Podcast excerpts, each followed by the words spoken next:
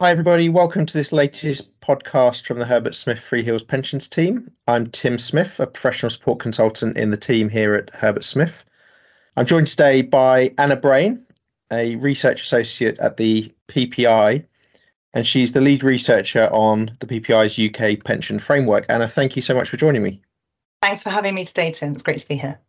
During the course of this podcast, I'm going to be asking Anna to explain a bit about the framework, the kind of thinking behind it, and the impact that it's having since its launch last November.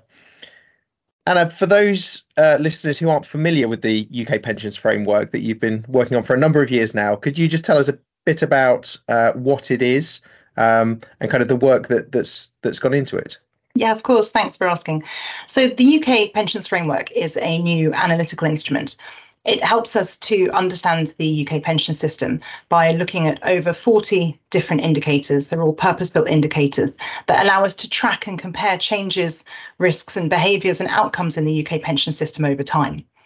We started designing the framework two years ago, back in 2021, and uh, in 2022, we carried out the first analysis. Our aim overall is to use the, the pensions framework to support long term policy making. and we do that by bringing together all the findings from across the different uh, indicators, the different parts of the, of the, pension system, into a single study that can help us to uh, develop a story of how strengths and weaknesses across the pension system relate to each other and how they're evolving over time. Uh, the scope of the UK pensions framework includes both the state and the private pension systems, but it also includes wider factors that affect financial security in later life. Uh, they're things like employment patterns, non pension savings, means tested benefits, um, home ownership, and whether people need to give or receive care as they grow older. There's a couple of different uh, ways that we look to use the UK pensions framework. Uh, the first is uh, by developing a, um, a, a, set of analysis that allows us to understand the changes in the UK pension system and, and how that's taking place over time. Uh, the second is that we can use the UK pensions framework to model or to simulate the potential impact of policy or socio-economic change. Um, one of the key things that's probably important for me to say is that the to, in order to to sort of classify how the system's working, what we needed to do was we needed to try and understand what it's trying to achieve. Um, and this was no no sort of you know mean feat. It was no small task. Um, there's all sorts of different uh, objectives if you look through the literature in terms of you know what pension systems around the world are looking to do. Um, but we've chosen three which we think are really important um, for any pension system, but particularly within the context of, of the UK itself. And they are adequacy, sustainability, and fairness. So adequacy, looking at the extent to which uh, the income that people have in later life and, and the assets they have available to them um, allow them to, to maintain their living standards and to meet the needs that they have. Um, sustainability is really looking at the extent to which the system is able to support that on a long-term basis. Um, heavy element in there of financial sustainability, but we also look at things like system stability, system design, um, and sort of wider, broader factors around uh, demographic change and and other um, other influences really that sort of compete in terms of policy objectives with the pension system. Fairness was a really interesting one because when you look at adequacy and sustainability, uh, they they really are very much the the trade offs the, the two trade offs that exist within any pension system.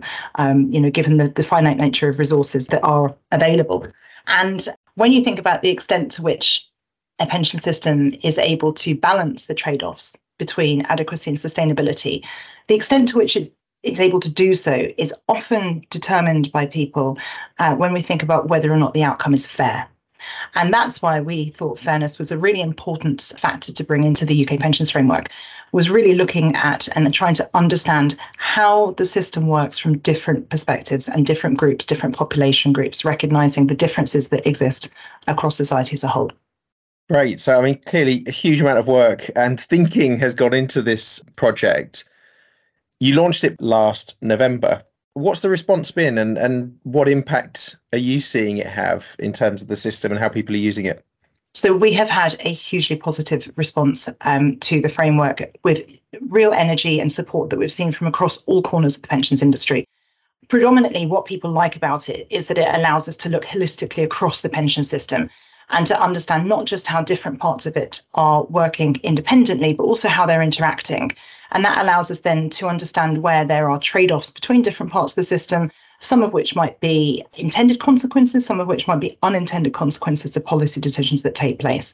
So this ability to to use the framework, you know, to really raise that sort of policy debate and conversation around where the pension system is going has been really well received. In terms of impact, it's gaining really wide recognition across the industry as a tool that can help to inform uh, policy debate, but also with policymakers themselves. And we engage on a regular basis with government departments and policymakers, as well as consumer organisations and, and the financial services industry. And the project itself is sponsored by Aviva, and it's a multi-year project that we're looking to to carry forwards into the future, and really to continue doing this and build the UK pensions framework into the debate on a long-term basis in the hopes that it will ultimately become a recognised and a reliable source of evidence that can help to inform longer term policy decisions. Yeah, one, one of the things you, that was clear when you launched the framework was that you, I mean, you, you had a number of ideas for how it was going to develop and evolve. So, what's been happening since the launch? What's happening now? What are you working on? And can you give us any insights into what we might expect in, in this year's report? Yes. So this year is really exciting. So what we're doing this year is we are using the framework to carry out a, uh, a simulation, so a policy simulation. Essentially, what we're doing is we're creating a what if scenario. Um, so we're adjusting some of the data that we put into the framework to say what would the pension system look like or what would the outcomes look like under a different set of circumstances. Now, to choose that set of circumstances, we reflected on the findings from our 2022 report. And um, in that, we highlighted a number of different areas for concern. Uh, they were things like uh, employment patterns, economic inactivity in later life, for example, income inequality, various different policy proposals in terms of, of changes to the pension system. But the one that we have found, I think, is one of the fastest growing trends that we saw amongst people approaching retirement is the fall in home ownership. And what we are looking to do this year, we are simulating the fall in home ownership that we see among 45 to 65 year olds today compared to people over 65. We're going to project that forwards and say what will happen to these people when they reach retirement in the next 20 years? What would things look like from an adequacy perspective? Who's most impacted by that? And this is really important because, you know, so far our results are showing that, you know, there's there's more than a million additional households who will reach retirement as renters. Um, the majority of those and the greatest increase is going to be in private renting, you know, assuming that there's no changes to, to social housing policy. And, you know, people will find it incredibly difficult to be able to to save enough into their pension. Already adequacy is a challenge for many people to meet the needs that they are going to have in retirement. But when you add the cost of renting on top of that, you know, there are real concerns ahead. And it's an area that that hasn't been um, hasn't been widely explored, this connection between home ownership and retirement outcomes. And much of that reflects the differences that you see between the older generation today and those who will be re- reaching retirement in the future, and the different profile of people within them, but also the different resources that they'll have available once they uh, to them once they reach um, later life. Mm. And obviously, since the um, the launch of the framework, a, a, lot's changed, a lot's moved on, as you would expect. Um, we're still facing a number of economic challenges. And we've also seen a lot of change in terms of pensions policy uh, on both tax, so things like the lifetime allowance being abolished, changes to the annual allowance. Um, there's things like the private members bill going through Parliament that might extend auto enrolment. So, how are these? How, how do you see these things kind of feeding into the framework, and what impact do you think they might have on on the kind of baseline results that you you released last year? That's a great question. So, um, so, so lots of these um, changes are are really going to be very significant and affect quite a number of people.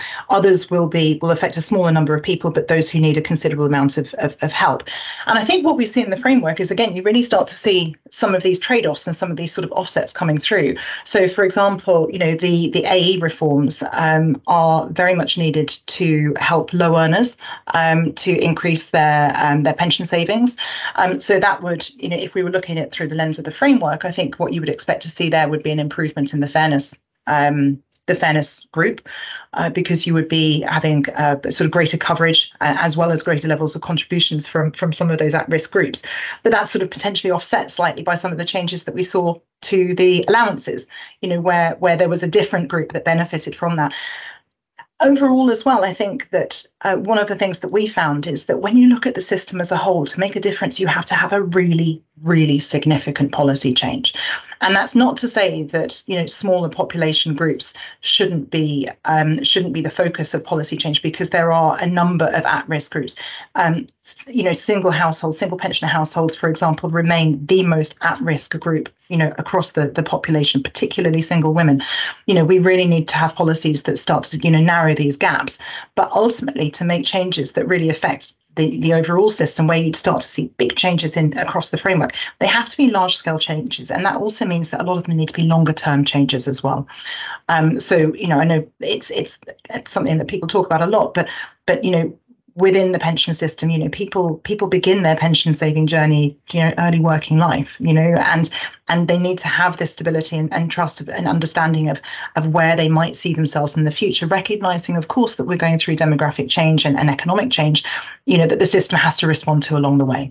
Um, so i think those are our sort of key findings. You know that that's what we would expect to see in the framework is that you know where there was a benefit to one group you know you would potentially see impacts elsewhere it's interesting what you say about the long term kind of implications and, and the need for long term change and stability, really, around some of these areas. Um, and clearly, there's constant calls for a kind of renewal of that kind of long term consensus around around UK pensions. With, with that in mind, we're obviously kind of gearing up for the next election. We're moving into the kind of next election cycle. Um, what are some of the key points you think the various political parties could take from the framework and the work that you've been doing and the analysis that you and your team have undertaken so far? Yeah, so I think I would probably answer that with three key points. Um, the first is that you know we would really encourage policymakers to look at the whole pension system, um, not just at individual parts of it. You know, there, there are solutions that are needed to tackle you know challenges in specific parts of the system, but overall we need to look at those as a whole and understand what it's you know how it's changing um, the, the makeup of the system and, and how it is changing the, the experience that people have within that. Um, within there as well, I think there's also we need a consensus between government departments as to what the pension system is trying to achieve and and what the support it needs from across different groups to do that. Because you know not all you know challenges that people face in later life can be solved by pensions. You know it needs to have um, support and, and and input from other areas as well. Labour markets right from you know the very beginning in terms of you know the the work that people have that you know what they're able to earn and and therefore the, the contributions they can make for their savings. Um, housing, as we're looking at in the home ownership uh, report this year, um, health and social care is another hugely important area. So the interactions across these areas are absolutely crucial to the longer term success of the system. So that would be our first, you know, our first um, our first piece. Secondly, we would encourage people to look at the journey that people have throughout their pension savings. So again, that is from the beginning of their working life to the end of their life, and and the experience that they have along the way.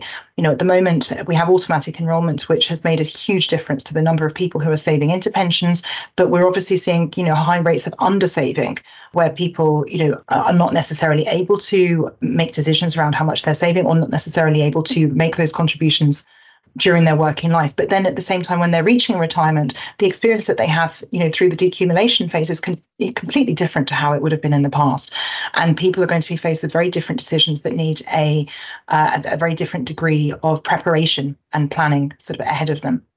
So really looking um, looking at that that that lifetime journey that people have through pensions and understanding from the individual's perspective the choices that they have to make along the way. People do have to make choices you know at different times around how they're going to spend their money and how they're going to save their money. So understanding those interactions understanding that longer term path and, and supporting people you know all the way from through from the beginning to end.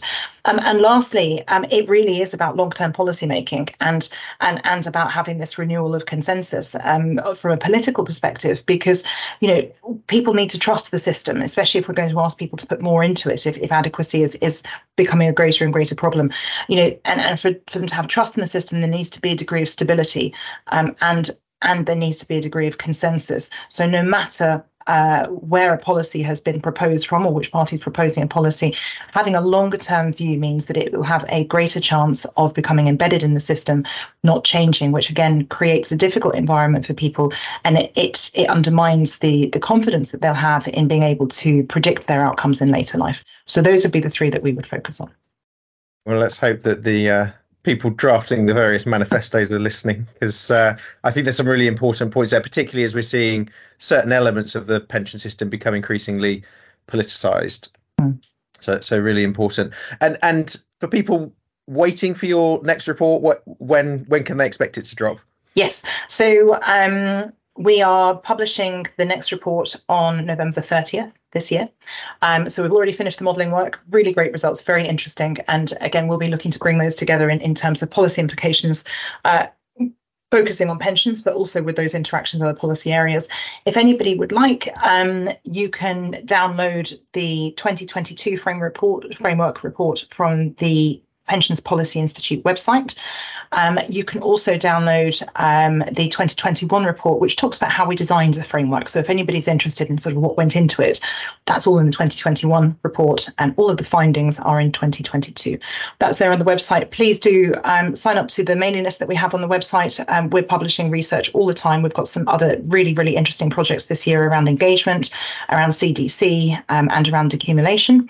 Um, they'll be coming out again within the second half of this year So any content, any questions at all, please feel free to get in touch. Um, and uh, we're looking forward to sharing the results as they come. Well, fascinating to hear the, all the work that's going on, and uh, certainly when I was at the launch last last year, it was great to see that kind of big picture overview of, of what's going on within the system, but also how how it all interacts together. I think that's a really important part of the framework, and we'll include some of the links that you've just mentioned in the description to the podcast. So, Anna, thanks so much for joining me, and thanks to everyone who's listened. Hope you enjoyed this podcast. Thanks very much.